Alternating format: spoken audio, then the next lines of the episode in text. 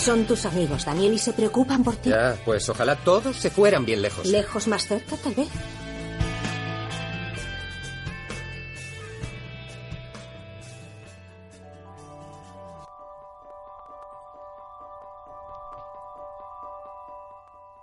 Muy buenas noches, curiosos y curiosas. Por fin estamos con vosotros otra vez. Bienvenidos a la segunda temporada de Lejos más cerca en Crea Radio.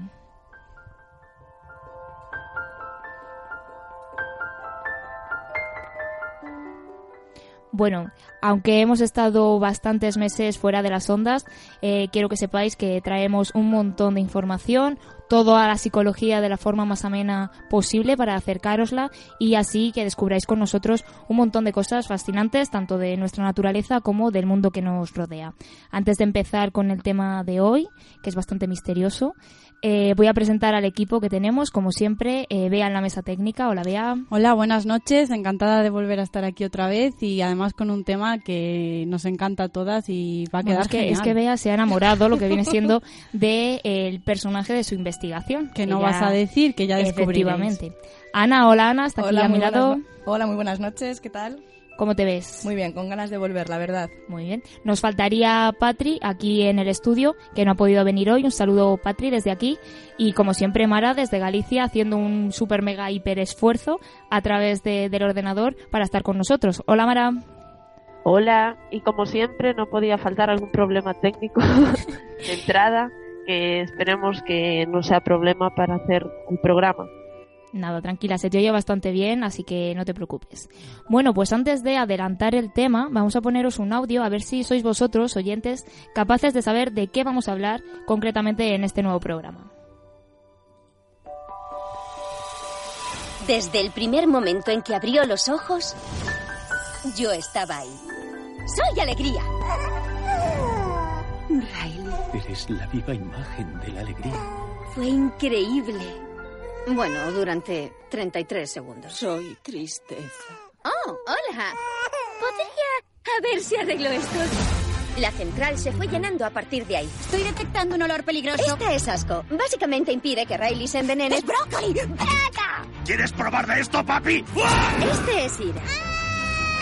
¡Curva cerrada, no! Este es miedo. Se le da muy bien mantener a Riley a salvo. Bueno, con este arranque seguro que quien haya visto la película, pues no hace falta dar más datos ni nada porque es, o sea, es totalmente reconocible. Inside Out, Del Revés o Intensamente, que tiene mil, mil nombres. Pero bueno, antes de meternos de lleno con, con la película, con las emociones, etcétera, etcétera, aviso a navegantes. No vamos a tener aquí en el estudio piedad con los spoilers. Así que quien no la haya visto, pues recomendamos que dé a stop, siga, si no lo está escuchando en directo, siga, se ponga a ver la película y después ya nos escuche porque si no vamos a destripar toda la película. Ahora sí, abróchense los cinturones porque vamos a empezar.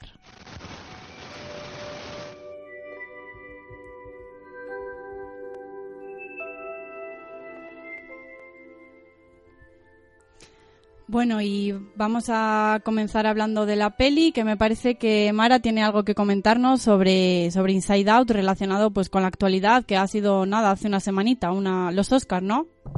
Claro, eh, no elegimos este tema porque sí, aunque teníamos muchas ganas de hacerlo, ya lo habíamos pensado, la actualidad manda. Y el otro día, el, pues sí, hace una semana, eh, recibió el Oscar a la mejor película de animación. Así que nos pareció la excusa perfecta para traerla. Inside Out es una película que habla de emociones y que nace para explicarnos qué ocurre en la cabeza de Riley, una niña de 15 años que se acaba de mudar a San Francisco desde Mississippi. Eh, esto implica que tenga que conocer una casa nueva, un coche, un cole nuevo, un cambio de amistades y esto todo hará que se desequilibre un poquito emocionalmente, pero que no significa que todo vaya a ir a peor y eso es lo que nos intenta explicar la peli. Ujú. Muy bien, pues sí, básicamente esa es la sinopsis. no Nos vamos. empezar a desvelar quizás más, más cosas, pero básicamente es eso.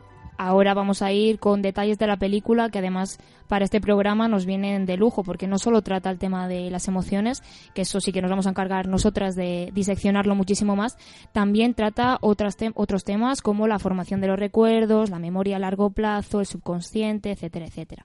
Así que vamos a hacer como una especie de análisis aquí entre todas de estos aspectos más curiosos y, y nada, bueno, cuando queráis que alguien empiece contando los recuerdos, por ejemplo, la formación de recuerdos. Bueno, pues en la película los recuerdos son unas bolas em, brillantes eh, que están asociadas en un principio a un color, dependiendo si el recuerdo es eh, alegre, es triste, está lleno de miedo, de ira, etcétera. Sí, porque bueno, en la peli la alegría es el amarillo, la tristeza el azul, la ira el rojo, el asco el verde y el miedo el morado. El miedo el morado. Eso es. Siempre te olvidas del miedo. Ya sabéis qué personaje tiene Eve, que está ahí con las garras. Lo ha dejado claro.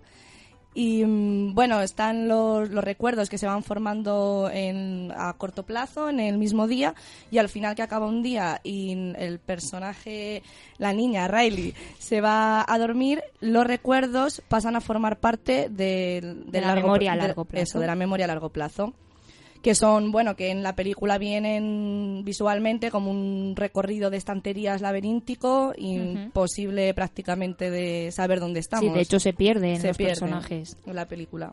Sí, y ahí acordaros de que había unos muñecos, también lo representan en la peli, eh, muy graciosos, que son olvidadizos. Que van como con un aspirador gigante y entonces eh, cuando van perdiendo color los recuerdos, que se supone que es como la representación gráfica de cuando la niña se va olvidando de esas cosas, pues se van poniendo grises, van perdiendo el color. Entonces van estos niños, eh, uy, estos niños, estos muñecos con el, con, el, aspirador. gigante y, se lo, y los olvidan. Por ejemplo, olvidaban, pues la mayoría de los presidentes de América decían, va, ¿esto para qué? Con los dos últimos o los tres últimos, los demás los borramos. Y pues es bastante gracioso. Sí, es como que está todo muy... También es importante eh, recordar que hay como cinco o seis recuerdos esenciales que son los que marcan la personalidad de la protagonista que son como los, los principales recuerdos y que un poco asientan las bases de cada uno. Claro, esos recuerdos están ligados en la película, vienen también muy bien explicado a las islas de la personalidad, que son, pues claro, recuerdos clave que nos hacen como personas al final, ¿no? Por ejemplo, la experiencia que tuvo no sé con cuántos años, con muy poquitos, en un lago helado, la protagonista, eh, y ahí es cuando empieza a sentir amor por el hockey, que luego al final pues se ve que es una pieza clave en la personalidad de, Riley y, y, por supuesto tiene la isla de personalidad del hockey. También tiene la isla de la personalidad de la familia, la isla de la, sinceridad, sinceridad, las payasadas. las payasadas y me parece que esas son como elementos sí, fundamentales para ella y que la hacen ser como, como es. Y otra cosa de los recuerdos que a mí me gustó mucho fue que al final de la peli eh, los recuerdos que al principio eran de un único color se ve como no, como las bolas estas que nos hablaba Ana, brillantes, tienen varios colores. Puede, porque es como que la niña a medida que va creciendo se va volviendo más compleja emocionalmente hablando. Y así lo reflejan de esa forma. Me parece que es un detalle muy, muy curioso el tema del subconsciente también. sí, hasta el final de la película era todo blanco-negro, ¿no? Por así decirlo, todo feliz todo triste. Y después se acababan combinando los recuerdos. El tema del subconsciente, por ejemplo, lo representaban en era como una especie de cárcel que había en el fondo de, de como un abismo. sí, de, de, la memoria, vamos, de la memoria, del cerebro de, de Riley. Y lo custodiaban como unos policías, unos muñecos policías muy graciosos y dentro de esa cueva, de esa eh, cárcel, tenía como todos los miedos y todos los traumas que se esconden, pues lo que hablamos en su día sobre el tema de los traumas, el subconsciente lo esconde todo allí para, para no sufrir, ¿no? Entonces, bueno, pues los eh, protagonistas tienen que entrar para despertar a un payaso gigante que es el que da miedo a Riley para que tenga una pesadilla y se despierte, y bueno, lo consiguen sacar del subconsciente y se representa muy bien. También está en el subconsciente la aspiradora de la abuela, ¿no? Sí, las escaleras del sótano, los típicos miedos infantiles. Me hizo gracia que tristeza eh, define en la película. Hay una frase que dice, ah, no, ahí, no podemos entrar, alegría, es el subconsciente, es donde, a donde llevan a todos los que dan problemas. Sí. mucho. También eh, una escena muy bonita de la película y muy emocional es la del vertedero, o sea, ocurre en el vertedero de, de recuerdos, cuando eh, Bing Bong ya se queda ahí para siempre, es como que eh, Riley olvida a su amigo imaginario. Bing Bong es el, el amigo imaginario de Riley. Efectivamente, que es una mezcla entre un elefante, un delfín... Algodón de azúcar, Sí, sí. y llora caramelos, que es lo que más nos gusta aquí en el estudio. Y bueno, por una serie de catastróficas desdichas, acaba él junto con, con Alegría en el vertedero de, de los recuerdos, que son ahí llegan todos los recuerdos que jamás vuelven. O sea, ya los olvida la persona para siempre. Y se ve como al final el amigo imaginario se queda allí y eso mm, representa un poco como el adiós a esa etapa infantil y el hola a la etapa preadolescente o ya más adulta. Y es un detalle también importante. Está muy bien también el tema de los sueños, la fábrica de sueños que sale en la película, Ay, que es una especie de, mm, de Hollywood de los Sí. sueños, donde tienen sus guiones y tienen ahí, hacen pues como películas de sueños, mezclando pues cosas Los de todo recuerdos tipo. del día Sí. y luego de todo. De fantasía. todo. Filtro de realidad. Sí. Qué maja. ¿Te gusta, te gusta el unicornio, Mara? ¿Pensaste en mí con el unicornio? Por supuesto. Eh, ¿Cómo se llama? También sobre los sueños, eh, al principio de la peli, que realmente no sé cómo se le llama, pues de forma científica o, ¿sabes? Estamos hablando aquí del subconsciente o de la memoria a corto y largo plazo, pues a esto que os voy a contar no tengo claro cómo se le llama, pero que me gustó. Y es cuando está Riley de camino a la casa nueva, que se está empezando a rayar con cómo será su casa nueva. Y antes de que los sentimientos negativos o las emociones negativas ganen, Alegría dice, bueno, voy a meter aquí los cinco mejores sueños del día. Y es Sí. cuando mete como una especie de CD y son las historias que se habían imaginado en un futuro, las- al imaginarse futuras situaciones, ¿no? Que creo que todos lo hacemos en algún momento, cuando sabemos que vamos a vivir algo, el empezar a barajar Sí, ¿cómo, cómo será?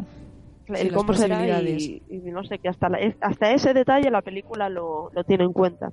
Sí. No, la verdad es que Inside Out es una película que otra cosa no, pero tener todo, absolutamente todo hilado, eh, explicado maravilli- maravillosamente bien, porque es súper sencillo y, y que en realidad sí que funciona así, no con los típicos tubos, ¿no? Ni hay nubes ahí en nuestro cerebro que transportan, yo qué sé, no, pero el funcionamiento base está, está muy bien reflejado.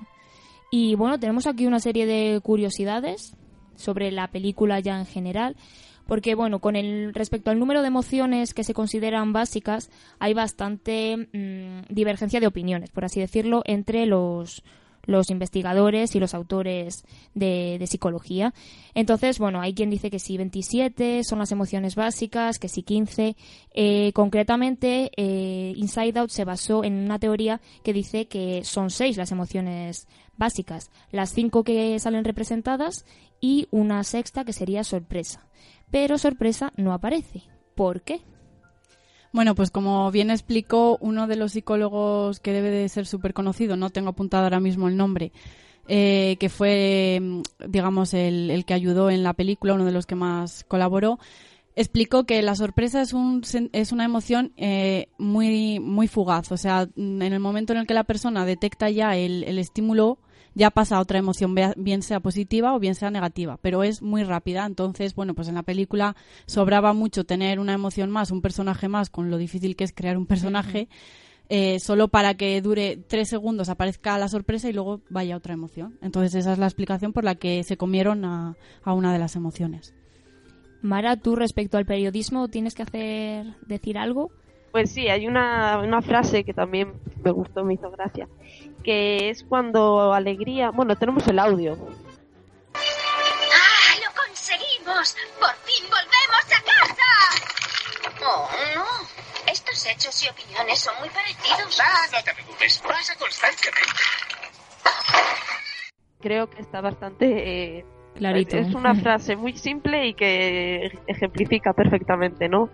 Tanto en el periodismo, yo creo, como en las opiniones personales. Cuando algo te ha pasado, ya eso porque me pasó a mí y eso va a ser una verdad universal. Hasta que a lo mejor poco a poco vas descubriendo que hay otras formas de ver las cosas y puede que tus opiniones cambien, pero en principio los hechos propios siempre van a ser tu opinión. ahí queda. Nos cubrimos un poco las espaldas los periodistas porque es muy difícil y salen inside out y no hay nada que discutir. Entonces, eh, distinguir de hechos y opiniones. ¿eh? La diferencia muchas veces, los límites no están nada claros y a veces pecamos pues de una cosa o de otra, pero mm, estamos libres de culpa, entre comillas. Bueno, otra de las curiosidades de la película es que no siempre estamos en la cabeza de Riley, sino que en algunos momentos también podemos observar el interior de las de las de la cabeza, vamos, y ver las emociones, cómo funciona en el, en el caso de la madre y de su padre, ¿no? Es curioso que este como consejo de que hay de emociones en la cabeza de la madre está presidido por la tristeza, mientras que la cabeza del padre está presidido por la ira. ¿Y por qué? Pues tengo la respuesta. Porque se supone que las madres son mucho más, o sea, se preocupan mucho más por sus hijos, son más atentas, escuchan más, tienden a la reflexión y eso vemos en la película como Tristeza se encarga precisamente de, llevar a cabo ese rol, entre comillas, cuando consuela al amigo imaginario, eh, no sé, es como más acogedora en ese sentido. Y sin embargo, pues la ira está presente en el padre porque los hombres eh, generalmente, y todo esto es basándonos en estereotipos, eh, son mucho más impulsivos, más activos, más de no sé, con muchísima más energía y bueno, de hecho es el que dice a tu cuarto. O sea, en ese sentido eh, vamos a debatirlo después, pero eh, Inside Out juega mucho con estereotipos y esta puede ser una, una explicación de por qué están así organizados en el centro de mando tanto de la madre como del padre, las emociones. Y bueno, también otra curiosidad que nos ha descubierto María, porque no, no sabíamos, pero que tiene mucho sentido. Internet. Sí, que hace maravillas. Resulta que, si habéis visto la peli, que suponemos que sí, eh, Alegría tiene el pelo azul y luego eh, destella, un, eh, destella una... Emite una luz. gracias. Emite una luz que es azul también, ¿no? tanto el pelo como la luz. ¿Y el, el azul qué color es? El de la tristeza. Pues porque eh, se supone que los guionistas han querido transmitir que, eh, pues la moraleja final de la película, que es que la alegría no es nada sin la tristeza y que la tristeza es muy importante en la vida y que, y que es una, por eso es una emoción básica, porque es tan o más importante que la alegría. Y bueno, pues lo reflejan también con el detalle de, bueno, que el pelo sea azul y que la luz que, que emita que sea azul también, no todo amarillo. A ver, es lógico. Los contrarios es que no puede existir uno sin el otro. Es así en muchos, en muchos ámbitos. Y bueno, para terminar, antes de meternos en un debate bastante importante, decir que la, cada emoción principal está basada en una forma geométrica básica y hace como una especie de figura determinada. Por ejemplo, la ira eh, está basada en un cuadrado y en la peli vemos que parece como una especie de ladrillo, que tiende a ser algo duro, algo rudo. Eh, la tristeza está basado en un círculo y tiene forma un poco pues redondeada, rollo una, una lágrima. El asco, eh, para dibujarlo, los... Eh, ¿Cómo se llama? Animalistas iba a decir, los animadores, los de diseño de animación, se basaron en un triángulo pero Asco en la película tiene forma de brócoli porque es algo que repugna a la protagonista, entonces lo han puesto como un ejemplo de, de asco. Y bueno, miedo. Miedo, vea, miedo. Cuéntanos. ¿Qué es miedo? Bueno, pues mi amigo Miedo, eh, que también está relacionado con el color, que es el morado, es el tipo este flacucho así con los pelos como despeinados y como súper miedoso. Y se supone que la forma se parece a la de un nervio, a la de una neurona, un nervio, ¿no? Un nervio. Y el color es porque, como nos ha dicho nuestra amiga semipsicóloga María, eh, las neuronas se representan mucho con un color tirando a morado. Sí, sí, en los libros. En los libros, que es el color con el que se representan. Entonces, pues por eso tiene esa forma al miedo. Y, bueno, por último, la alegría eh, es un dibujo esquemático del sol al final que es la energía. Otra, claro, hablando de la energía, eh, si nos damos cuenta, los personajes no tienen un contorno delimitado y marcado. Es como un poco esponjoso y precisamente eh, el director ha querido representar con eso que las emociones no son nada eh, rígido. Sí ni corpóreo, sino todo lo contrario, están formadas como por impulsos nerviosos, como energía, y de ahí que sean eh, personajes esponjosos. Y bueno, vamos a entrar de lleno. ahora que lo, que lo decimos, lo de que no es nada físico y que se basó en figuras geométricas y tal, que no lo hablamos antes, lo de, que me acabo de acordar, del túnel de pensamiento, que también sale reflejado en la película. Ah, con lo del proceso- pensamiento abstracto. El proceso por el que el, eh, bueno, en la película quieren hacernos entender cómo entendemos, valga la redundancia, los conceptos abstractos de soledad, cuando Riley está sola en el colegio, que es cuando empiezan a meterse pues, en una zona de, de la mente de Riley, que todo queda reducido a eso, figuras geométricas y demás.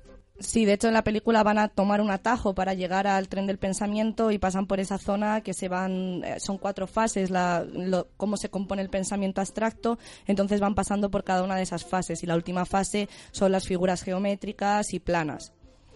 Lo más simple para es, la simple, asimilación de conceptos. Asimilación de conceptos abstractos. Ajá. Bueno, como siempre, eh, parece que nada en este mundo está exento de polémica.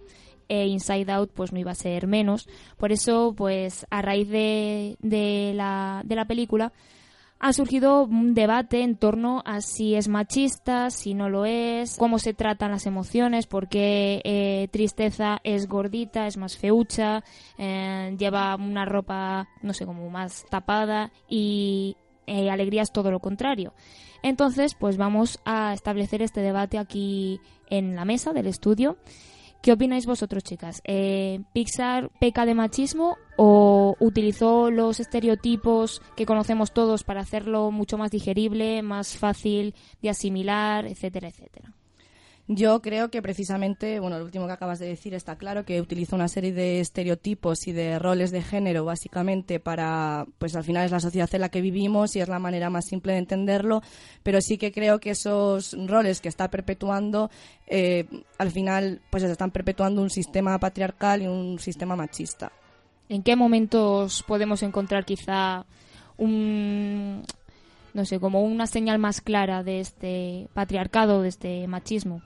Bueno, hay un momento al final de la película muy, muy clave, ¿no? Que es cuando, bueno, están en el resto del... Están tristeza y alegría fuera de la cabina de mandos, por así decir, y bueno, su misión durante toda la película ha sido llegar a ella.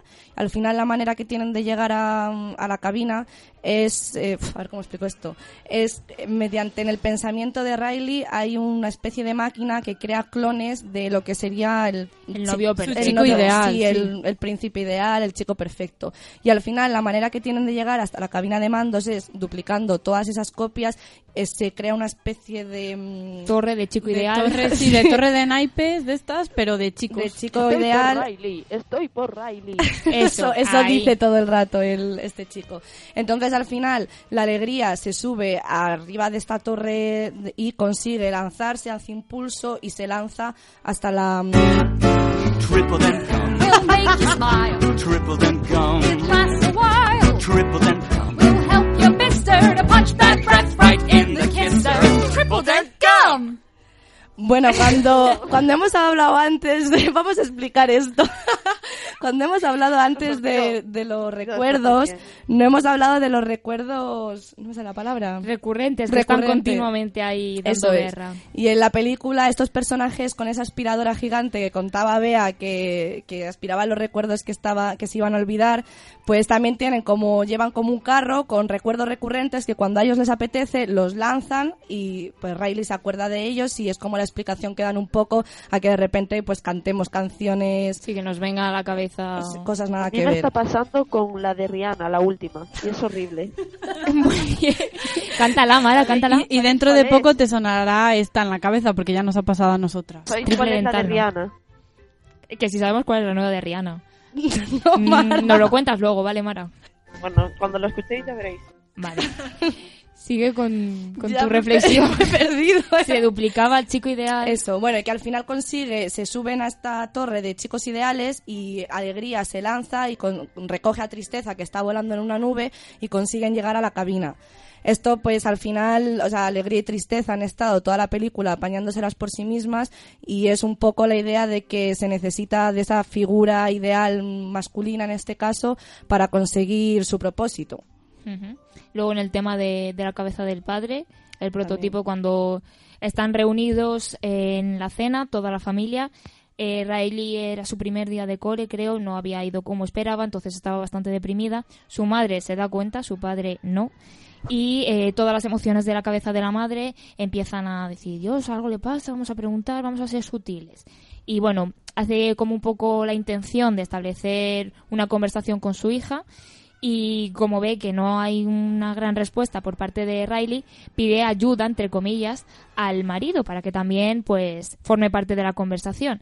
Y ahí es cuando eh, se ve todas las emociones que tiene dentro eh, el padre y bueno, son todo, bueno, Ira es la que preside, como hemos dicho antes, y están todas las emociones viendo el fútbol. Entonces eso también es un detalle muy típico, tópico de, sí, de la figura masculina.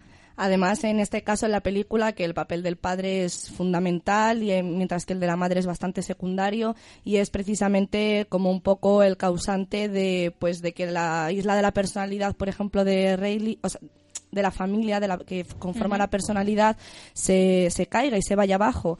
Y es como el que ha sido la causa del hecho de que se hayan tenido que mudar, de que está liado, han perdido el camión de la mudanza también. También la isla de la payasada. La isla de la payasada. Es todo... Mm. Se ha creado en torno a la figura del padre, la del hockey también, porque si no llega a jugar con el padre, pues probablemente no fuera, no tuviera esa pasión por el deporte. Y lo que comentábamos antes, que muchos recuerdos de la infancia, eh, bueno, los que salen, la mayoría están relacionados con, con el padre. La madre y luego el padre en esa conversación en la mesa es, no es capaz de, de, saber qué pasa y de hecho es cuando, bueno, como ya no está alegría dentro del, centro de mandos de la cabeza de Riley, pues eh, están ira, asco y miedo controlando y las respuestas que suelta pues son medio sarcásticas, con un tonito ahí mm, pues un poco así y, no es capaz de darse cuenta el padre ni de saber llevar esta situación y lo que hace al final es eh, señalar con el dedo, que también es como muy cómica esa parte, cómo lo hace dentro de su cabeza y mandarla a la habitación castigada. Como vemos, todo esto son opiniones, perspectivas, forma de ver las cosas, de entenderlas. Si algo hemos aprendido de la psicología es que todo es relativo, todo depende un poco de, de nuestra percepción y de nuestra construcción de la realidad. Así que ahí dejamos estas reflexiones y ahora sí, pues vamos a, ir con las protagonistas de nuestro programa, que son las emociones, en concreto las cinco que aparecen en Inside Out. Creo que vamos a empezar con...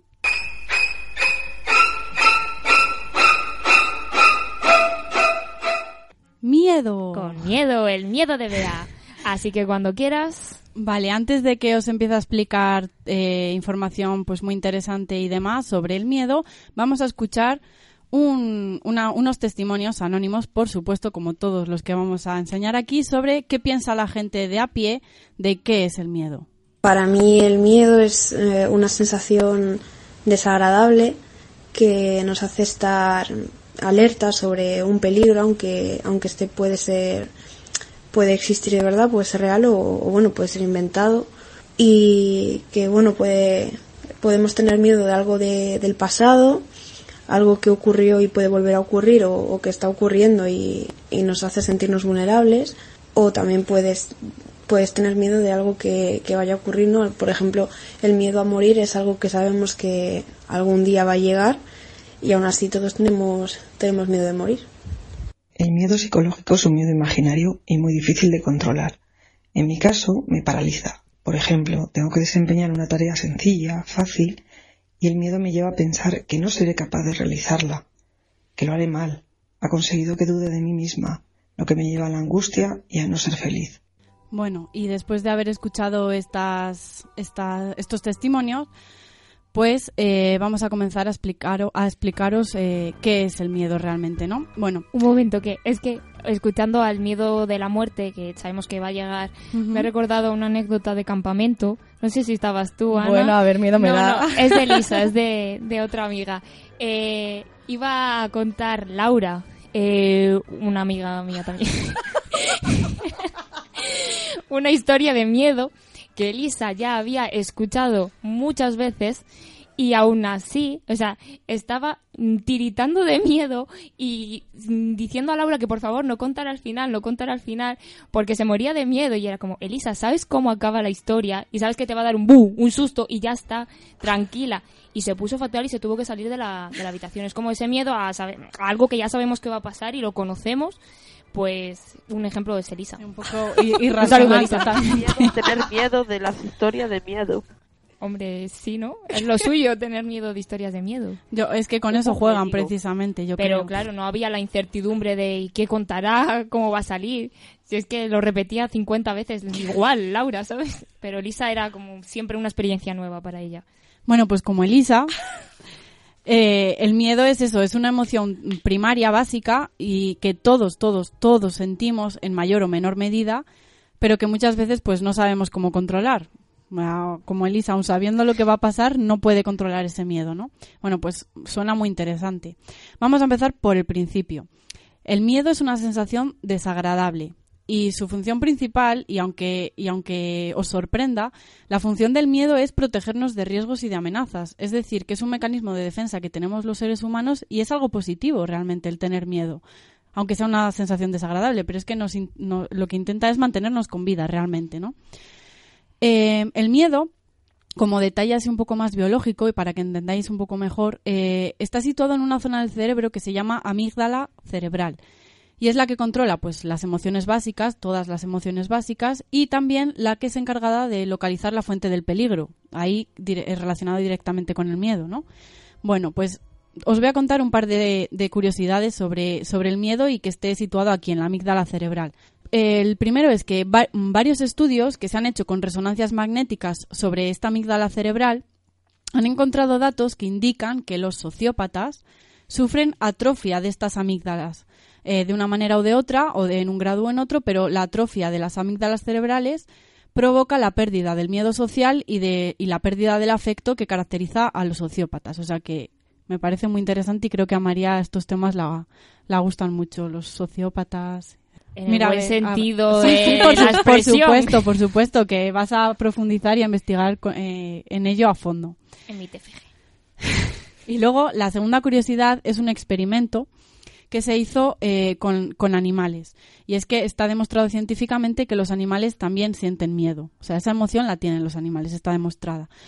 Y eh, unos experimentos que se realizaron fueron estirpar la amígdala de estos animales, y se consiguió eliminar gran parte eh, del miedo que sienten hacia, por ejemplo, otros animales venenosos que en una situación normal pues eh, le tendrían pánico evolutivo, claro, porque si ven una serpiente venenosa ellos ya evolutivamente saben que no pueden tocarla porque pueden morir, pero si les extraían esa, esa amígdala cerebral, se la, eh, la gran parte del miedo, no todo, claro, pero gran parte se lo eliminaban.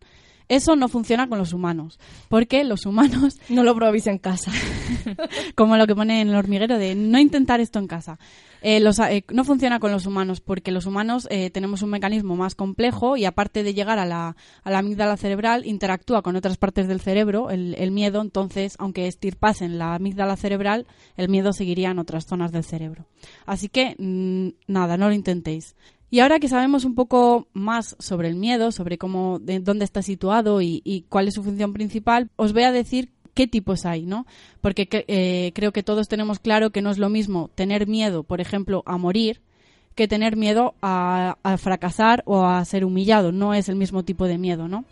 ¿Qué es lo que les diferencia? Bueno, pues eh, como os he dicho, el miedo sitúa el límite entre lo que es seguro y entre el peligro, es la, la supervivencia, ¿no?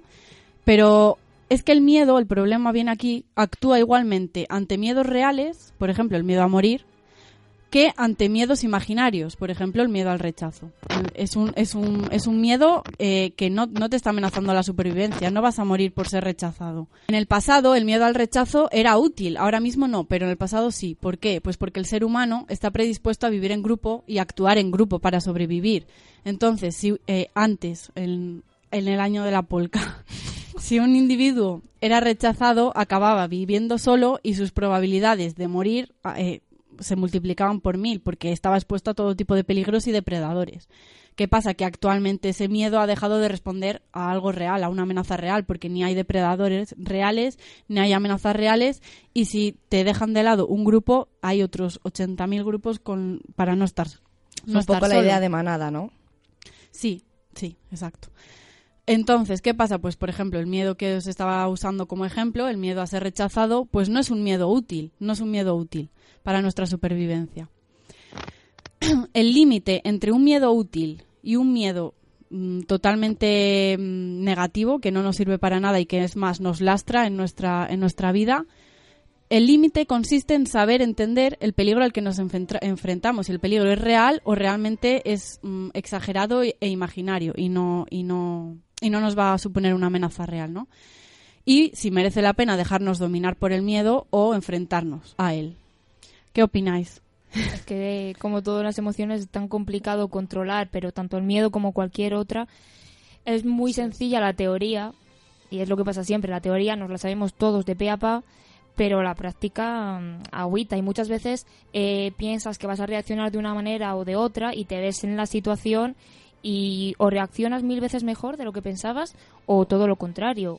Y es que no sé, no sé, sí que hay técnicas según Punset de control de emociones en las que también pues sí, se incluye el miedo, ¿no? Pero no sé hasta qué punto son efectivas, la verdad. Sí, yo creo que también un poco eso, los miedos vienen pues de ciertos traumas que tengamos y aunque sean eh, miedos imaginarios, es, es mucho más, muchas veces lo sentimos como más real que un, un miedo real, un, un peligro real. Entonces es complicado ahí separar. Venga, ahora os vais a tener que mojar un poco. Eh, Mara, ¿cuál es tu mayor miedo? Cualquier cosa. Esa pregunta, mm, no sé, no. Es que soy, soy una persona muy asustadiza. Entonces, si está bien hecha, es fácil que cualquier cosa me dé miedo. Pero venga, una algo que te dé pavor sí o sí. Algo con nariz roja, esas Payaso. cosas. Por ejemplo, ¿no? Por decir algo. Entre tantas cosas. Los mimos. mimos. Incluso más que los payasos. Los mimos, pero no mimos con tu pareja y eso, ¿no? Eh, bichillo. Venga, María, ¿tú qué tan graciosa estás? A mí triple dental. Pon triple dental.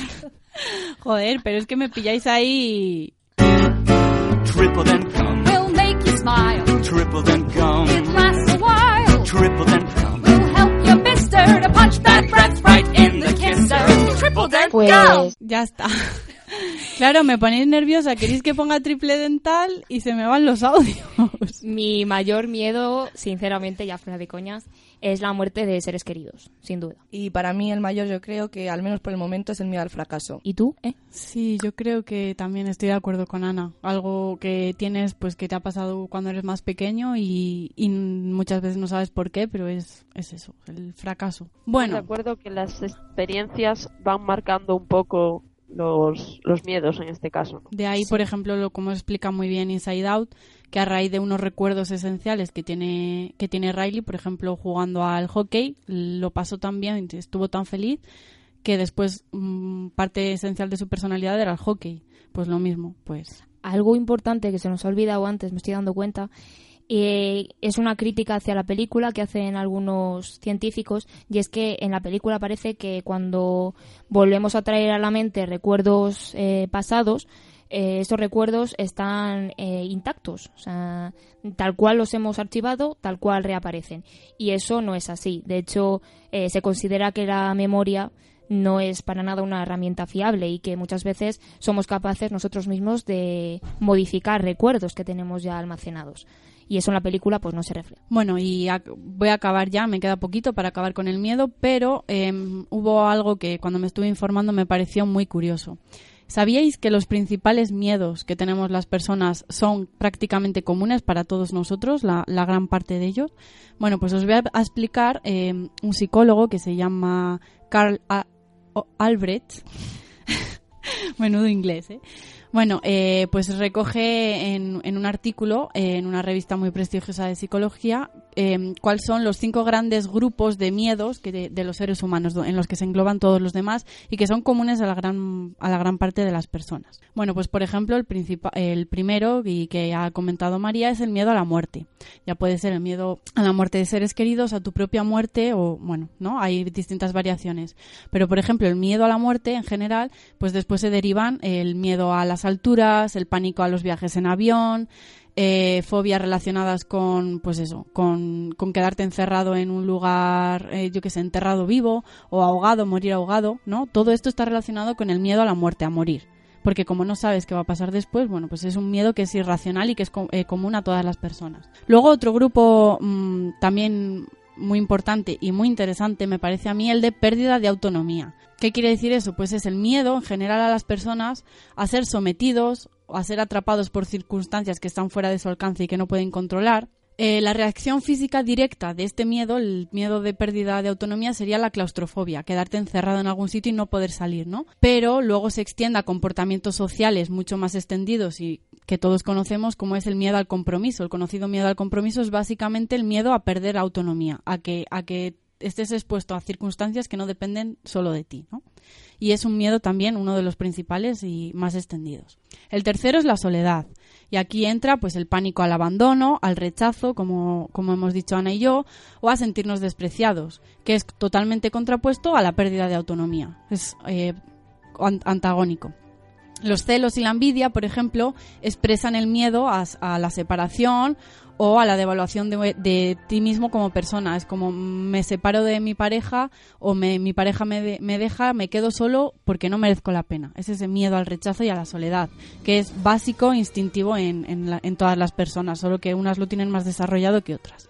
La cuarta, el cuarto grupo es el miedo a la mutilación, que está bueno un poco más relacionado con el de la muerte, aunque no directamente, que es pues a perder eh, cualquier órgano. Pues deriva en estar cerca de animales venenosos, fobias eh, a pues arañas, a serpientes, a, a todo ese tipo de, de situaciones que puedan suponer un daño físico. Luego también el miedo de las pelis, eh, que tan explotado en películas de miedo, a, a machetes, a sierras mecánicas, porque es el miedo a, pues eso, a perder mm, una parte de tu cuerpo, ¿no?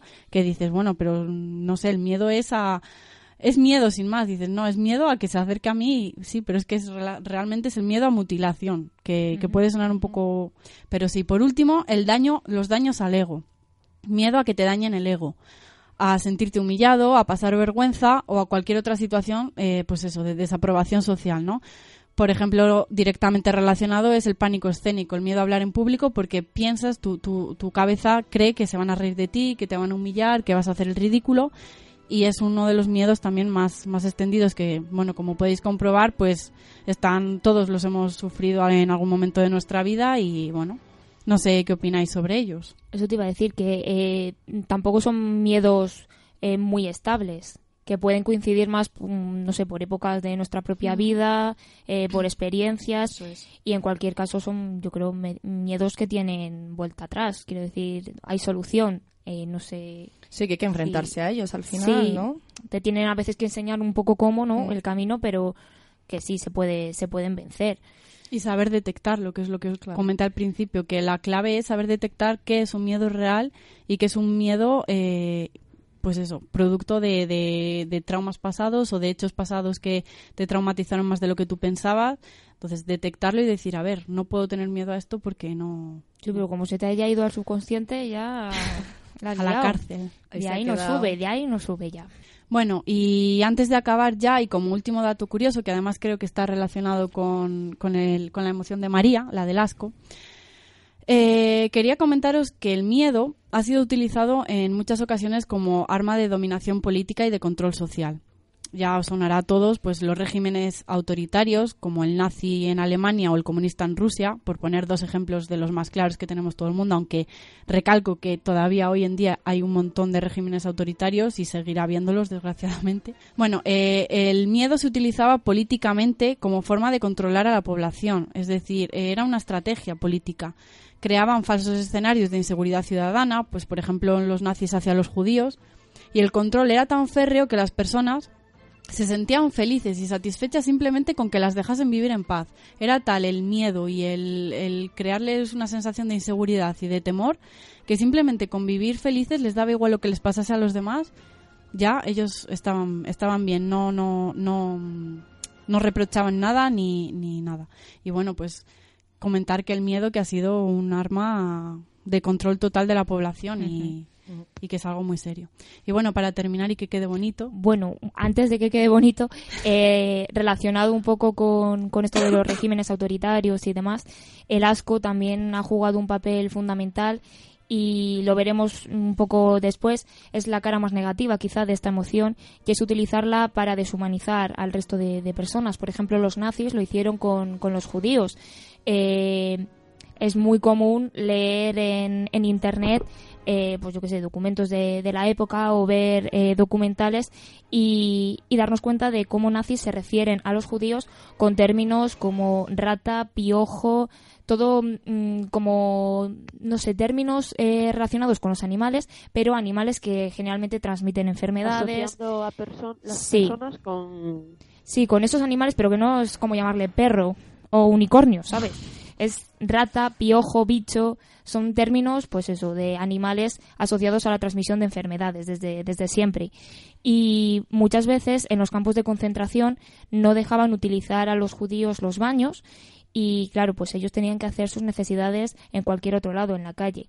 Y al ver a los judíos eh, hacer las necesidades fuera, en la calle, como que los nazis y el resto de personas, ajenas un poco a ese mundillo, eh, los veían más animales y se reafirmaban en la idea de que los judíos no eran personas, sino animales. Y para eso el asco pues, ha tenido un papel fundamental. Nada, yo era la frase que quería decir para que cerrar un poco la, la, parte del, del, miedo, y es una, una cita de Horacio, que era un poeta latino, que dijo, quien vive temeroso nunca será libre, y creo que es bastante contundente. Y bueno, ahora ya sí, pues damos paso a María y el asco.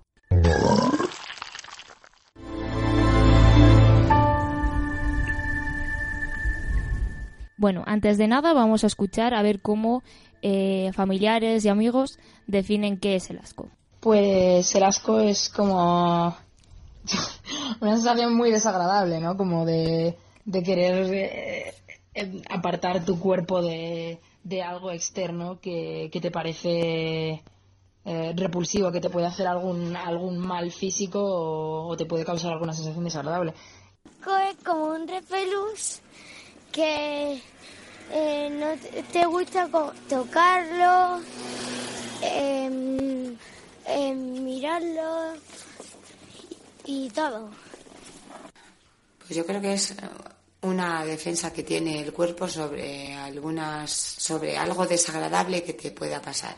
Entonces, eh, tu mismo cerebro piensa, uy, esto es algo desagradable y te produce esa sensación de, de asco. El asco es una idea que tienes sobre algo como por ejemplo una cucaracha muerta. Bueno, creo que esta definición, la última, es que no hay réplica. Sí, sí, es eso, tal cual. Así que no voy a definirlo yo después de haber escuchado estas definiciones. Eh, sí que quiero decir que hay un poco discrepancia entre los autores.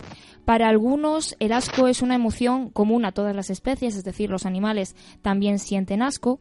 Sin embargo, para otros eh, no es, algo, es una emoción exclusiva del hombre. En cualquier caso, tanto para unos como para otros, son, son capaces de diferenciar la, el asco en los hombres. Es una emoción sujeta muchísimo más a factores eh, culturales, factores sociales, etcétera, etcétera, que eso en el mundo animal pues no se da.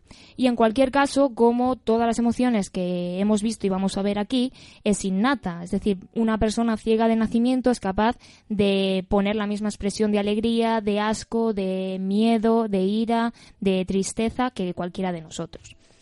Como he dicho antes, la, importancia de las influencias sociales y culturales en, el asco es fundamental. Por ejemplo, ¿por qué? Te voy a preguntar a ti, Ana, que te tengo a ti. A ver. Eh, tengo entendido, porque yo no soy fumadora, que la primera vez que das, que das eh, una calada a un cigarro, pues no te gusta, ¿no? No es una sensación agradable, incluso puede ser repulsiva. ¿Por qué eh, sigues fumando y fumando y fumando hasta volverte adicto? Bueno, es algo súper social, ¿no? Como bien has dicho, que al fin no te gusta, pero es em, das un tipo de imagen o da- hay un tipo de como de imaginario en torno al tabaco, en torno como al tabaco como a otras muchas cosas. Entonces al final es un poco una influencia y una no sé si tanto presión, pero es súper social, yo creo. Sí, es que hay una gran parte de, de la esfera del, del asco que es todo mm, producción social, por así decirlo, de, de la civilización. Y Que te sí. voy a preguntar yo a ti ahora, y Ay, metiendo no. un poco eh, la primera vez que pruebas la cerveza, por ejemplo, es un poco lo mismo, ¿no? Como a lo mejor es una experiencia que hemos tenido más que con el tabaco, que hay gente que no fuma. Dice el paso de la Sandy a Ah. cerveza, porque la Sandy entra bien. No, por no, ejemplo. hablo de cerveza. La cerveza, cerveza. Pues sí, eh, en mi caso, te cuento mi experiencia, eh, a mí me empezó a gustar mucho en Polonia. ¿Y por qué la bebía? Pues que básicamente era lo más barato y lo que había en todos los sitios no tenías problema pues en encontrar... Es que pedías un vaso de agua y no te lo ponían. Te ponían la cerveza. Aparte que, ¿cómo se dice agua en polaco? Pivo es mucho más sencillo. Ah, eso te iba a preguntar. ¿Cómo se Pero dice bueno, cerveza? que como vemos sí que hay un montón de carga social en el asco. También, eh, ¿creéis que hay categorías, por así decirlo, del asco, como ocurría en el caso de- del miedo, que sí que hay pues un mínimo común múltiplo, por así decir, decirlo, de elementos que nos dan miedo a todos los seres humanos? Bueno, pues antes de dar respuesta vamos a escuchar qué da asco a, a gente de la calle. El olor a sudor de las personas. Pues algún sabor o algún olor malo. Las personas egoístas e insolidarias. También me da mucho asco las personas que, abusa- que abusan de su poder. Y aquí podríamos hablar de muchos políticos de nuestro país. Eh, algo que me da asco, pues em, la, la textura de las lentejas es asqueroso. Y pues no sé, grumos, los grumos dan bastante asco. Los agujeros en las, en las flores y las plantas y eso. Me da con las lentejas con arroz, eh, los escarabajos, espachurrados, la, la sangre, las cabezas cortas por la mitad, que maten a alguien. Me da asco los gusanos. Le tengo asco al maltrato a las personas y a las mujeres. Pues a mí me dan muchísimo asco las ratas, pero que muchísimo asco, es que no las puedo soportar. Y también me da mucho asco la gente que tiene tanta avidez por el dinero. Qué asco de dinero, de verdad. Mm, no lo sé. No sé si tengo asco. Un vómito me da asco. Los olores es lo que más asco me da. El olor a sudor, el olor a pies, el que huela, la persona huela mal, eso es, a mí me da mucho asco. Pues eran los esputos y, y las secreciones de las, eh, de las heridas, de los drenajes, todo eso. Pues me da con la, la cucaracha estrujada, la cazuela de fideo, la boca abierta cuando otro está comiendo, la sangre. Bueno, si algo queda claro con estos audios es que las lentejas no triunfan porque hay a, Yo quería a defender personas- ese punto porque me ha parecido fatal. Yo soy defender- defensora de las lentejas, quiero que lo sepáis. Eso y que a mi prima pequeña tiene un gran trauma con las cucarachas, porque lo pone de ejemplo para todo. Eh, hay una chica que nos ha comentado que tiene, le da asco la- los agujeros en, en las flores, en las plantas. Eh, a ver, existe un tipo de fobia que se llama tripofobia y es el pánico precisamente pues a, como a figuras geométricas iguales eh, muy juntas. Por ejemplo un panel de, de abejas. Eso hay personas que no lo pueden ni ver. O sea es algo superior.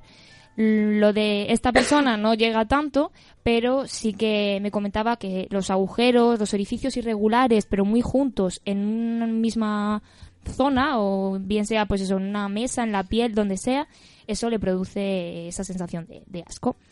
Eh, ¿Alguien quiere expresar sus ascos aquí? Yo eh, quiero contar una cosa también así. Yo tengo una, una amiga mía, Elena, eh, le daba mucho asco el pan mojado. Era una cosa que no podía con ello de, al punto de mm, poder llegar a vomitar simplemente con verlo.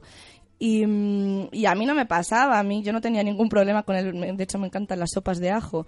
Y una, bueno, yo viví con ella y, mm, y me empezó a dar mucho asco, del asco que la daba a ella, como que yo, o sea, que a lo mejor eso también con lo de como una influencia social eh, Ujú. acerca de esa imagen. ¿Y a día de hoy te sigue dando asco? Bueno, a veces sí. No es algo... Pero no es tanto como a ella, por ejemplo.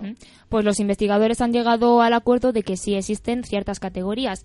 La comida putrefacta, que eso yo creo que a todo el mundo, las secreciones corporales, como oíamos en el audio, eh, los esputos, las secreciones, etcétera, etcétera, ciertos animales, eh, bichos, ratas, las cucarachas de, de mi prima, eh, también la violación de normas sociales y morales. Escuchábamos pues que le daba asco eh, el maltrato a las mujeres, a los seres más débiles, etcétera, etcétera.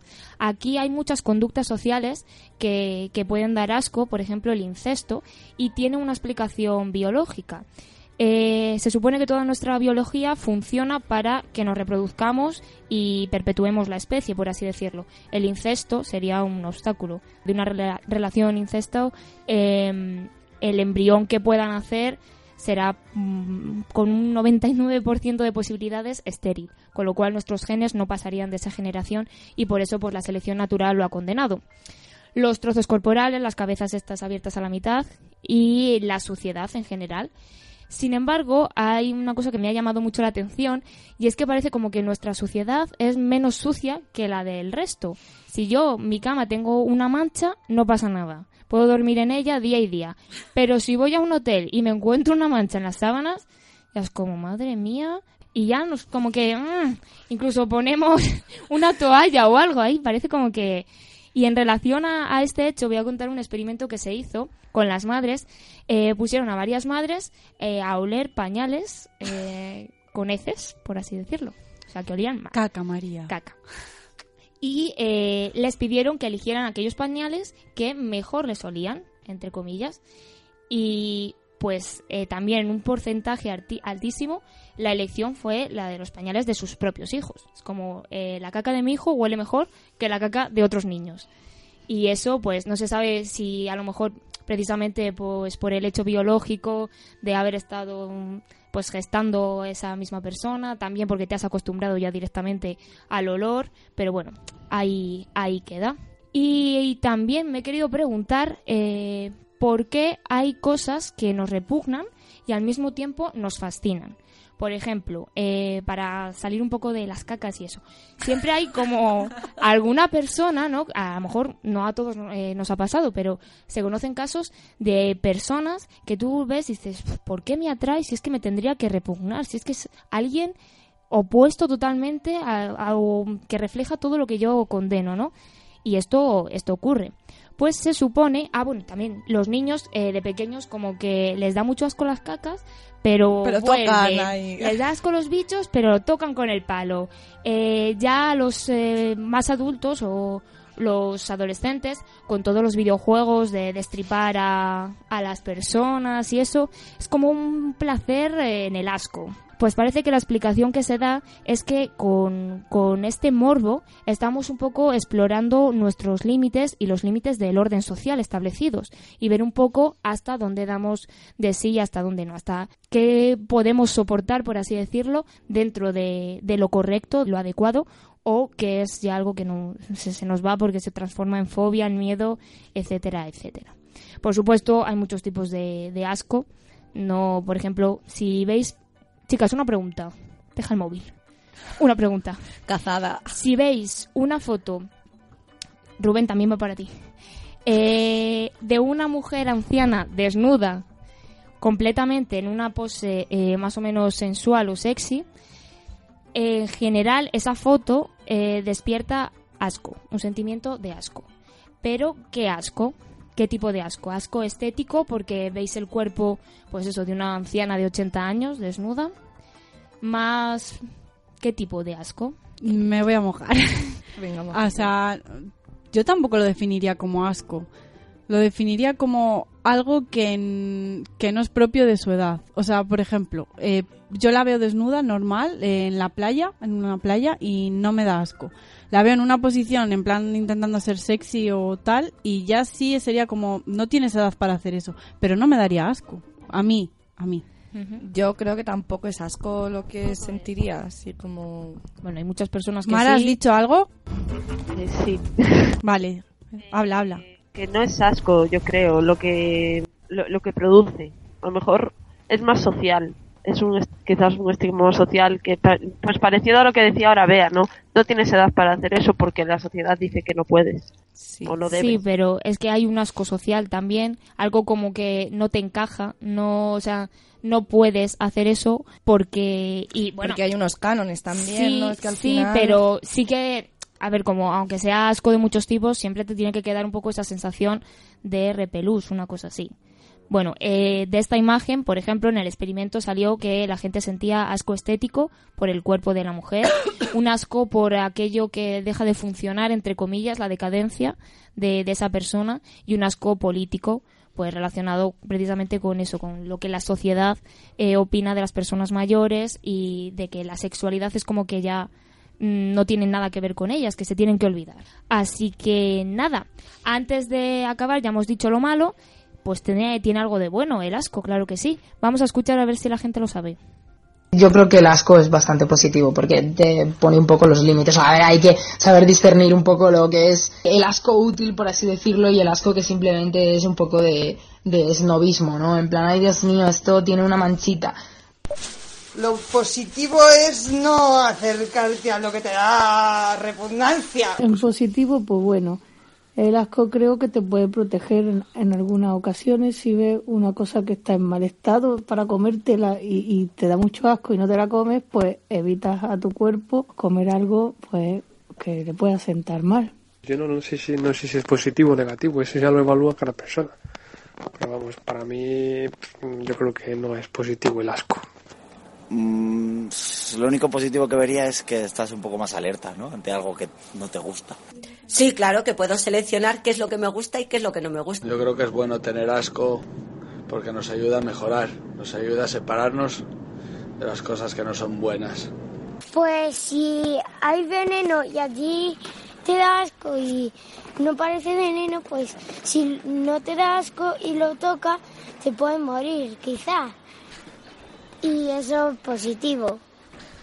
De nuevo, la última reflexión, la mejor de todas. De todas. Y ya está, pues la gente sí que sabe, parece a simple vista como una emoción que no tiene nada positivo, pero igual que el miedo, tiene mucho, mucho de positivo y las personas a las que hemos preguntado, pues sí que lo han sabido. Así que hasta aquí el asco, chicos.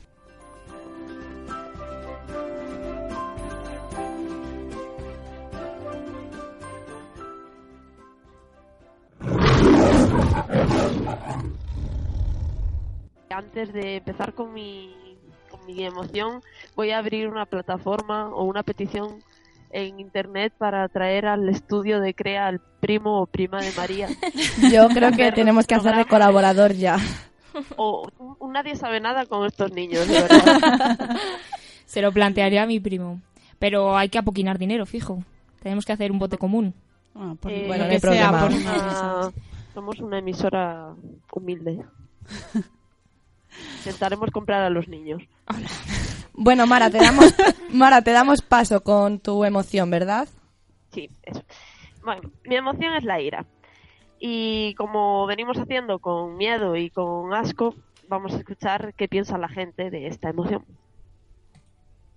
Pues yo creo que la ira es algo que está a diario en cada persona y que en algún momento del día eh, acaba saliendo a relucir.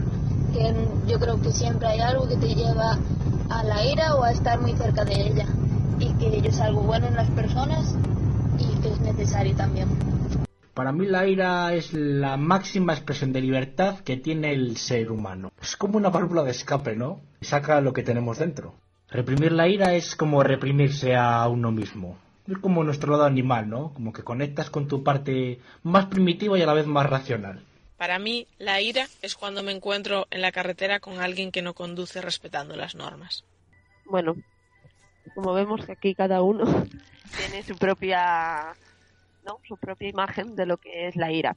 Un Yo- saludo, un saludo a Sergio que ha participado en Lejos Más Cerca cuando ha dicho mil veces que no lo iba a hacer. Y aquí está. Sabíamos que caería, Sergio. Hola, Sergio. Y seguro que nos está escuchando. Continúa, Mara, por favor. Bueno, pues me voy a quedar con la primera, la primera definición que eh, decía algo así como que era necesaria la ira, que es que le encantaba esa emoción y que le parecía muy útil. Pues porque sí, porque yo creo que es una emoción que aunque parezca negativa al principio, eh, gracias a ella tenemos a cambio muchas, sentimos, experimentamos muchas emociones buenas, como la fortaleza, el coraje o la determinación. Por ejemplo, el coraje. ¿Alguna vez os ha pasado que ciertos enfados os han dado la fuerza necesaria para tomar una decisión o para hacer algo que llevamos mucho tiempo dudándolo o así? Claramente sí, yo creo que todos hemos llegado al punto en el decir hasta aquí llegó mi paciencia, ¿no? Y, y tiras de coraje y de ira. Y en ese sentido es como bien dices positivo. Mariana. Eh, sí, eso es que no tengo nada que apuntar. Sí que nos ha pasado, yo creo que a todo el mundo. Y, y nada, que igual que has dicho tú que es muy necesaria, pues lo secundo, es muy necesaria la ira. La ira y la valentía que van de la mano. Y en cuanto a la determinación, por ejemplo, vuelvo un poco a la película. Cuando asco, miedo e ira se quedan solos en la central porque alegría y tristeza están intentando volver, eh, alguien tiene que tomar las riendas. El primero lo intenta miedo, le sale mal, primero lo intenta asco, le sale mal y al final el único que puede poner lo de la mejor forma posible y dejándose llevar por su na- naturaleza es ira. Que bueno, mejor escuchamos lo que ocurre. ¿Pero qué ocurre? Ha vuelto a liar. Estábamos desnudos en clase y había un perro. Trasera le, le perseguía y, y. Serás Memo. Era un sueño. Esto es ridículo. Es que ya ni podemos dormir a gusto. Es hora de pasar a la acción. Papá y mamá, si no os hubieseis mudado, nada de esto habría pasado. ¿Quién está conmigo? Sí, vamos allá. Ha funcionado. Ya no hay vuelta atrás. Oye, ¿y cómo volvemos a Minnesota desde aquí? Pues vayamos al parque de elefantes y alquilemos un elefante. Eh, eso suena bien. ¡Vamos en autobús de bollino! Qué majos son. Qué gracioso Perfecto. es. Pues sí, un poco tirado de ironía ira también ahí, ¿eh? Bueno, pues como también decía Sergio, de hecho era Sergio el que en las explicaciones de qué es la ira, decía que era una emoción primaria y primitiva, ¿no? Pues tan primitiva como que se está científicamente demostrado en, gracias a un experimento que realizó el biólogo Fernando Carrera con monos que esta emoción está innata. Bueno, también como las que veníamos hablando hace un momento de miedo y, asco. El experimento consistía en que eh, había dos monos. En- con estos, con ambos monos tenían que hacer un juego de dar una piedra y que el mono devolviese esa piedra. Si esto era así, recibían a cambio un premio, pero había un premio mejor que otro. Cuando uno de los monos vio que el otro mono, el compañero, recibía un premio mejor, no volvió a hacer bien el juego. Se enfadó, tiró la piedra contra el biólogo y decidió que no jugaba más. Que si quieres Temía la mal perder. cambio, pues vas a tener que darme un premio tan bueno como el de el de al lado. Eran uvas. Era el premio bueno era la pla- el plátano y muy bueno era uvas. Entonces a uno le dieron uva, al otro no y se enfadó. Son, esto pues es una situación injusta que viene a ser en uno de los momentos en los que a lo mejor nuestra ira sale a relucir o cuando nos sentimos amenazados o humillados. Creo que todos podemos reconocer en alguna de estas situaciones. Y ahora vamos a algo más físico. Explicadme, ¿qué gesto os delata cuando estáis enfadadas? Eh, yo si tengo enfado contenido, por ejemplo, la mandíbula apretada, yo creo. Yo también y las manos, los puños apretados. Como Si estás no mucho más... contenido, en plan, ¿No os pasa de un, algún momento decir, bueno, no pensarlo mucho, dejarlo llevar y ya soltarlo todo o así? No sé, yo pongo los ojos asesinos estos de... y, y poco más, quizá el ceño, ¿no? Un poco más bajo, pero tampoco te sé decir así más concreto. Bueno, la cara yo creo que se nos pone a todos muy seria, ¿no? Eso seguro. Pues esto ocurre porque en la central, como dicen en la película, eh, existe una reacción neurovegetativa que nos condena, ojo, al término condena, a aumentar el tono de voz, gesticular, contraer los músculos o hasta ponernos rojos o incluso sentir sensación de mareo. Que yo cuando leí esto me pareció curioso porque muchas veces, eh, no sé, parece que, que yo, por ejemplo, ¿no? Cuando me enfado, cuando siento rabia, que no es un enfado muy grande, pero sí que siento esa sensación como de mareo, como de rabia, pues es innata. El uso del verbo condenar, como decía, no es casual porque está demostrado de que estas reacciones son inevitables. Y si en nuestra cabeza nuestro amigo Ira le da al botón, estamos condenados a gesticular, contraer los músculos, gritar, ponernos nerviosos, vamos, que se nos caza al vuelo aunque no queramos. Sí, pero pasar a las manos, por ejemplo, tampoco no estamos condenados a eso. No estamos condenados, pero es una reacción posible. Por ejemplo, ya que vas por ahí, voy a usar un, algo que estamos acostumbrados porque no deja de salir la televisión. Pablo Iglesias, que es un sujeto político, cuando se enfada en los debates es capaz de a priori controlarlo. Pero bueno, eso no significa pues Sí, lo controla como no se ponga usted nervioso, señor Sánchez. eso es lo que Así lo controla. Eso es.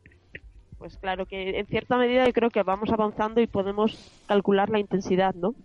De las emociones. Pero bueno, que siempre vas a apretar la mandíbula, María. Bien. Se siente. Me gusta. y hasta aquí, hasta aquí la ira.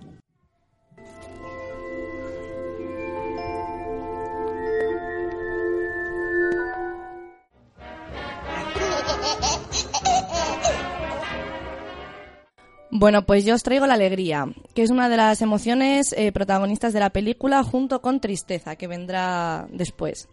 Y bueno, antes que nada, igual que en las demás emociones, vamos a escuchar unos audios. No sé, pues para mí la alegría son pequeños momentos en los que no sientes dolor, sientes bienestar. Bienestar, tranquilidad, e incluso que te saque una sonrisa, ¿no? Pues para mí la alegría es hacer cosas que me motivan en el día a día, proyectos junto a gente que considero cercana por unas u otras cosas, el implicarme en sacar adelante aquellas cosas que pasan por mi cabeza y, hacerlas. La alegría es estar sonriendo como un idiota y darte cuenta de repente de que estás sonriendo como un idiota. Pues para mí la alegría es un estado de ánimo más, igual que la tristeza o la nostalgia. Bueno, pues la alegría es la, emoción que nos ayuda a recibir e interpretar la información de manera positiva. Mm, bueno, vamos a ir viendo un poquillo esto porque no significa que únicamente sea positiva. Y bueno, debido como a esta sensación que nos transmite de eh, que se asocia al placer y a la felicidad, pues buscamos repetir aquellas cosas que nos han nos ha traído esta sensación. En la película esto se ve muy claro y vemos como constantemente alegría se esfuerza para que eh, Riley esté alegre, tenga un punto de vista optimista eh, ante las adversidades o se tome todas las cosas con humor y risa.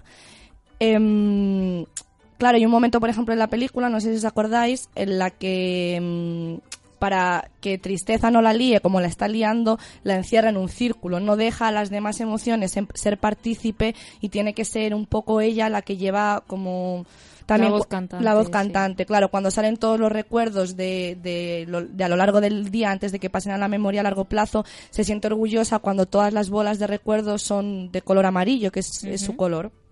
Bueno, claro, para conseguir esto, Alegría tiene que ser creativa y que tiene que estar constantemente atenta a todas las herramientas que tiene para poder llegar a esto, ¿no? Esto nos habla de los efectos positivos de la alegría en el aprendizaje, la atención y la memoria. Al aumentar la capacidad cognitiva, también aumenta nuestra creatividad e innovación a la hora de resolver los problemas. Y esto se debe a que nos volvemos más flexibles y no limitamos tanto las ideas a categorías cerradas. La alegría también influye positivamente en nuestra capacidad para relacionarnos socialmente, ya que nos sentimos seguros de nosotros mismos, estamos más abiertos a las posibles experiencias y vemos con mayor facilidad las oportunidades que se nos presentan. Esto, bueno, aquí creo que hay bastantes ejemplos de la película que podemos ir eh, poniendo así un poco entre todas que bueno, eh, cuando está en alegría y tristeza, por ejemplo, em, pues en todo este laberinto y en este recorrido de, de, la memoria a largo plazo, es un poco alegría la que va tirando de tristeza y es la que siempre está dispuesta pues a entrar, por ejemplo, en ese atajo del, del, pensamiento, abstracto. Eso es. No sí, sé. sí. Eh, bueno, al final es alegría la que duplica al tío ideal este y logra salvar, entre comillas, a Riley. Y siempre vemos como tristeza es eh, con sus comentarios no hace más que poner obstáculos para que, sin querer, claro, porque tristeza es así, pero alegría siempre va dando soluciones poquito a poco a todo lo que se le va presentando. Y sí, la creatividad es súper importante en la alegría, está muy, muy relacionada. Están muy relacionadas. Bueno, ahora os traigo otro audio, ¿no? Acerca de los factores que influyen en la alegría. Ya han surgido dos respuestas bastante opuestas que quiero también como que comentéis un poco respecto uh -huh. a ellas. Esencialmente tú, únicamente tú, tú eres quien da a las cosas la importancia que tienen. Eh, tiene que ver con la actitud, quizás. Creo que la alegría es algo colectivo en el sentido de que encuentro alegría en las cosas que hago junto a otra gente y para ello creo que se necesitan relaciones entre las personas, relaciones sanas, de confianza, de igualdad. Bueno, chicas, ¿qué pensáis? ¿Que la alegría parte de únicamente de uno mismo y tiene que ver con tu actitud ante la vida y las cosas o que al contrario es algo más colectivo? Yo creo que son ambas. creo que son ambas, que en unas ocasiones eh, hay algo que tira más, ya sea el ambiente, pues tus amigos, tu familia, que es el que tira por ti y te anima, y otras veces eres tú el que tira por otras personas o por ti mismo. Yo creo que se van un poco complementando las dos y que son, pues por lo tanto, son las dos. Siempre se ha escuchado la frase de la felicidad no es felicidad si no se comparte. Es como que si te quedas tú con todo y no lo compartes, no, no se disfruta igual. Por eso yo pienso igual que, que Bea y creo que igual que, que sí. tú y igual que Mara. Sí que hay 50-50. Si tú no pones, eh, el resto tampoco te va a hacer la mujer o el hombre más feliz. Tienes que darte un poco, pero por supuesto también hay que retroalimentarse de, de la gente que nos rodea. Eso es. Estoy, es una simbiosis. Estoy de acuerdo, sí. Bueno, llegados a este punto voy a ponerme un poco más fisiológica y os voy a contar levemente cómo afecta la alegría al cuerpo. Me imagino que habéis oído hablar de las conocidas hormonas eh, de la felicidad. Sí. Punset, bueno, Punset, Punset eh, habla mucho sobre ello, sí. Bueno, eh, las tres principales son una, la primera, bueno, la dopamina, que es responsable de la motivación, la memoria y del placer. Eh, bueno, esto último del placer es algo que ha sido cuestionado por bastantes investigadores porque se cree que está más relacionada al deseo anticipado, al querer algo, que al placer en sí mismo. Ahí entrarían otro tipo de, de sistemas biológicos. Y bueno, en relación a la memoria, os traigo un pequeño experimento muy simple que se hizo, que se realizó a sujetos de edad entre los 65 y los 75 años. Eh, se les dio un precursor de la dopamina y después se, se les realizó una prueba de memoria y pues simplemente sacaron mejores resultados los sujetos que sí que habían tomado ese precursor en vez de los que habían tomado un efecto placebo. Así como un pequeño apunte. Hice un experimento con lo de el memoria elefante, esto una, un medicamento entre comillas que venden en las farmacias, no me acuerdo exactamente el nombre, y al principio es lo típico que te lo tomas y dices, oh Dios mío, qué bien estudio, se me queda todo. Al segundo día dices, esto no me está sirviendo de nada. De nada. Y fue un experimento que hicimos, de hecho, en, en psicología, en bachillerato. Y pero porque era un efecto placebo un poco, Sí, sí, ¿no? sí, Tenía totalmente. O sea, el primer día te lo tomas y te sientes eufórico, piensas, oh Dios mío, si es que estoy hasta más ágil. Es como, no tiene nada que ver, no. la fuerza del efecto Sí, placebo. Sí, sí. Otra de las hormonas que segregamos es la serotonina, que es la encargada de aliviar los estados de ánimo depresivos. De hecho, bueno, esto os va a parecer súper obvio, pero los antidepresivos lo que hacen es modificar los niveles de esta hormona, simplemente, ¿no? Y la última hormona eh, sería la endorfina, y que es un opiáceo natural que fabricamos y que puede llegar a ser hasta 20 veces más potente que los medicamentos contra el dolor. Así que es un apunte importante. ¿Y dónde se vende de eso? se fabrica naturalmente. Que la fabricas tú. bueno, pues Hay opiáceos por ahí que... Y bueno, Si os queréis pegar un, hablando un poco de esto, vea, si os queréis pegar un chute, un chute de esta hormona, pues hay actividades que nos pueden favorecer el crearla de manera natural, ¿no? Que son pues el deporte, el comer chocolate, tomar el sol, la meditación, cantar, algunos aromas, hacer también actividades que nos gustan, claro, de manera menos sana, pues el alcohol y las drogas eh, también tenemos aquí. Y bueno, y por supuesto, eh, los orgasmos. Los orgasmos, eh, con los orgasmos segregamos un montón de endorfina y eso, hay, hay que ser felices, chicas. Entonces, Muy bien, pero algo malo tendrá la alegría, no va a ser todo sí, tan claro, bonito. no todo, como en todas las emociones, nada es blanco-negro. Pues bueno, el exceso de alegría prolongada en el tiempo, eh, lo que conocemos un poco como euforia prolongada, ¿no? que no tiene unas causas reales, está relacionada con epi- episodios maníacos, así que hay que tener cuidado, ¿no? Eh, porque esto nos puede provocar imprudencia a la hora de tomar decisiones y de ser, eh, pues eso, de las consecuencias que tienen nuestros actos en, en otras, en otras personas. O, Em, y bueno, eso que como he dicho antes y como vemos en la película, buscamos, eh, buscamos constantemente esta emoción de alegría y de felicidad, que muchas veces es como nuestro fin un poco en la vida, ¿no? De yo lo que quiero es ser feliz. Pues em, no podemos, o sea, debido a que estemos buscando este sentimiento de felicidad o de alegría, no podemos centrarnos solamente en esto. Por eso también tenemos que dejar paso a otras emociones porque sin bueno esto se ve muy bien en la película cuando ese recuerdo que tiene alegría acerca del partido de hockey que ganó y que todos los compañeros como que la tiran en el aire y la felicitan lo perdió Claro, realmente luego nos enteramos en la película de que pierde ese partido y que gracias a la tristeza los demás eh, la ayudan a, a estar alegre. Entonces es un, un sentimiento, un sentimiento alegre, un recuerdo alegre, pero que viene de otro punto. Si estamos constantemente buscando esa alegría, muchas veces nos vamos a olvidar de todo lo demás y no vamos a poder mm, Sí, deja de tener valor. Claro. Como es. Y bueno, os traigo también así otra cosa curiosa, que el exceso de alegría eh, puede causar angina de pecho, que surge porque en, la angina de pecho, vamos, porque no llega suficiente oxígeno a las células del corazón y lo sentimos como un dolor muy fuerte, como si fuese un infarto. No es un infarto, o sea, no, es, no tiene las mismas características, pero que aquí muchas veces, vamos, que la alegría que sepáis que también tiene... esta- y bueno, por último, comentar lo que en psicología se conoce como depresión sonriente, ¿no?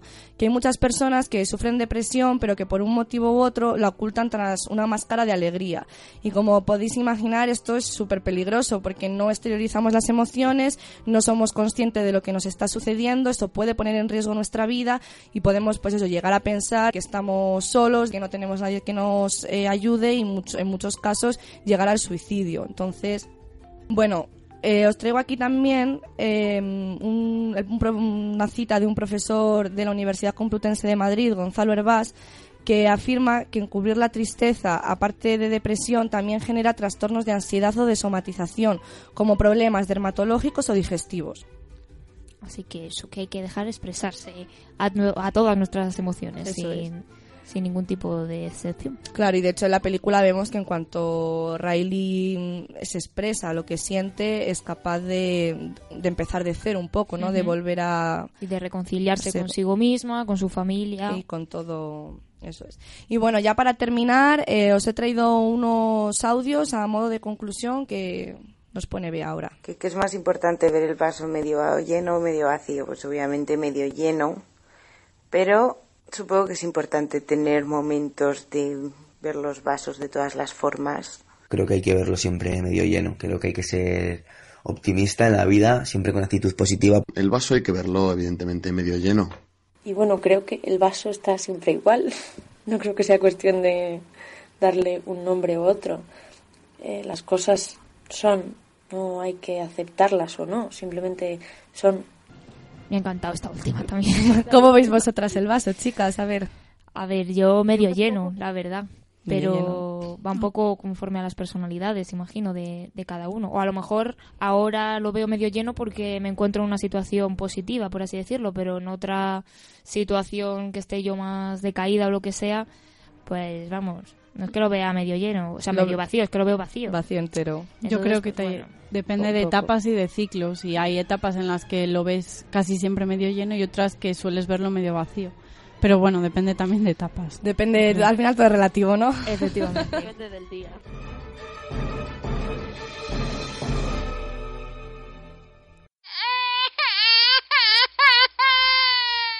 Y ahora ya para acabar con el programa vamos a hablar eh, de Tristeza, que también es un personaje muy importante y muy relevante en la película y que en la en, en, Inside Out se presenta como un estereotipo social pues de la depresión. Su color es el azul, que es como el color más frío y el más el más mm, triste, sí, es como un color más triste el azul, ¿no?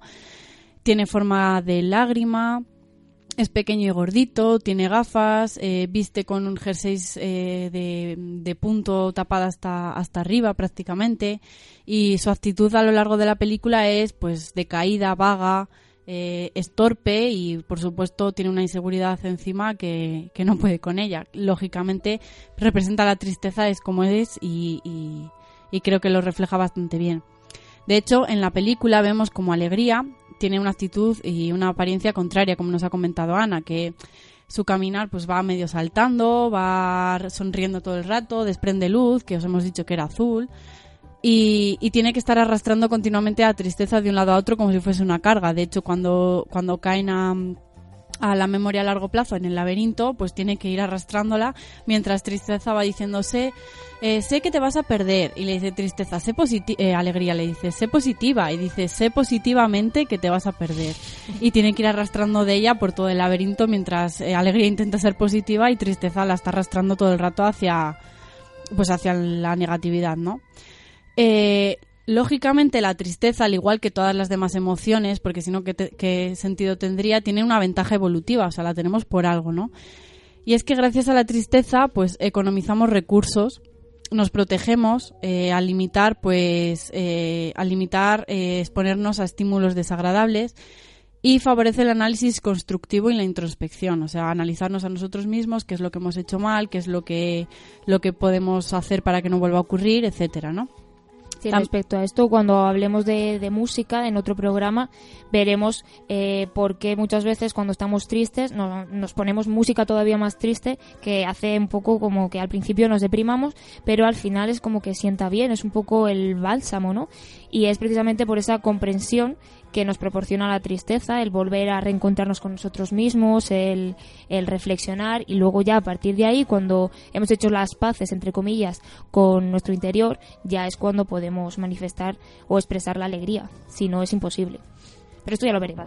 también un poco, ¿no? Yo creo que está en la película, en el momento en el que tristeza consola, consuela a Ping Pong, sí. Eh, también además de comprensión, porque no sé hasta qué punto, a lo mejor es comprensión, bueno, en caso, hay casos que sí, pero después también hay otra parte de la tristeza que está la compasión y la autocompasión, ¿no? Que a lo mejor cuando vemos a gente alrededor que se da cuenta de pues de, que, de cómo lo estás pasando, aunque a lo mejor no lo sientan tanto o no lo comprendan, el simple hecho de ver que se compadecen, dices, bueno, pues me hace sentir mejor y también ayuda a reconciliarte. Sí. Bueno, y socialmente, ¿cómo consideramos a la tristeza? Yo creo que es una de las emociones, y se ve muy bien en la película, más marginada, por todas las demás, porque todas las demás, bueno, tienen cierto protagonismo, sí que alegría las permite en ciertos momentos tomar el control, pero tristeza intenta que, que sea parte del, del mando completamente, continuamente, ¿no? Y es que socialmente la tristeza está eh, marginada, y es algo que en todo caso se relega a la mujer. Em, este rechazo a las emociones tristes se nos inculca desde pequeños, lo, típico de no pasa nada, pero no llores, no llores, no pasa nada, pero tú no llores, que es como mm, no, no muestres debilidad, ¿no? Eh, y llorar es de niñas, a los niños siempre les dicen no llores, que llorar es de niñas, tienes que ser fuerte y, y demás, ¿no? Y bueno, pues se nos inculca desde pequeños que, que la tristeza es mala. Pero tenemos que tener claro que la idea de reprimir la tristeza porque la consideramos pues una falta de autocontrol o una debilidad es algo que pertenece a sociedades individualistas, que eh, enfatizan la actividad y la autonomía. Y son las actividades colectivistas, es decir, las de los grupos sociales, las que se muestran más tolerantes a entender la tristeza como, pues, como una experiencia positiva. Las sociedades individualistas son, por ejemplo, propias de, de los países nórdicos que velan mucho más por el yo eh, intentan hacer las cosas por sus propias capacidades y prácticamente eh, no se estila eso de, de la coordinación entre varios grupos. Eso no, es como, claro, son más realistas en el sentido de que atribuyen sus hechos, sus éxitos y fracasos a ellos mismos y no se escudan en que otro compañero lo ha hecho mal, por ejemplo, tal. Y como digo, es propio de los nórdicos. Y sin embargo, las colectivistas, donde sí está muy presente el compañerismo, el tema de, de la tristeza, como que lo, lo aceptan muchísimo más, es, por ejemplo, países sudamericanos se lleva bastante y Japón. Y son países muchísimo más realistas, pero claro, a veces pues tienden a tirar demasiado de, de sentimientos negativos o, de como la tristeza o incluso la depresión. Que esto lo estudio yo en la UNED. Qué lanzada vas. Bueno, y mm, en las culturas asiáticas, por ejemplo, la tristeza es considerada como un paso más en el camino de perfeccionamiento que lleva a la salvación. Entonces, para nada la tristeza es un sentimiento, es una emoción negativa. No lo repelen ni muchísimo Mm, menos. Nada, para nada. Lo aceptan. Y claro, no hace falta tampoco irnos tan lejos a otra cultura y a otra sociedad, ¿no? Porque en la Inglaterra del siglo XVII eh, se valoraba con orgullo la tristeza como manera de enfrentar las dificultades y este pensamiento también se daba en la Francia de los siglos XVIII y XIX. Bueno, vamos a dejar aquí el tema ya de, de la tristeza porque volveremos sobre ella en futuros programas y veréis cómo tiene muchísima importancia en nuestras vidas, en la de todos nosotros, vamos. Y yo creo que damos el programa por Ponme finalizado. triple Eh, sí, lo estaba pidiendo yo también. smile. Triple then come. It lasts a while. Triple then come. We'll help you, mister, to punch that breath right in the kisser. Triple Dent Gum. Y hasta aquí el primer programa del 2016 de Lejos Más Cerca. Vamos a despedir a todo el equipo. Muchas gracias, Bea, por estar tan, con tanta paciencia en la mesa técnica. Nada, ha sido un placer y esperamos de corazón que, que os haya servido estas lecciones sobre las emociones. Son súper interesantes y, y si queréis investigar más, pues aparte de investigar vosotros, comentádnoslo y haremos otro programa más. Que mira que ha sido largo este, pero vamos, nos podíamos quedar Inside tranquilamente. era un especial, es que abrimos a lo grande el año. Hasta luego, Mara. Muchísimas gracias por estar con nosotros. Nada, gracias a vosotras por la paciencia, que a veces esto es un poco tedioso. Tranquila, que somos conscientes de ello, no te preocupes. Muchísimas gracias, Ana. Gracias a vosotras, un placer estar aquí otra vez. Y aquí por la conductora, María Gozalo. Muchísimas gracias a vosotros por estar escuchándonos. Y nada, hasta el próximo domingo. Que paséis una feliz noche.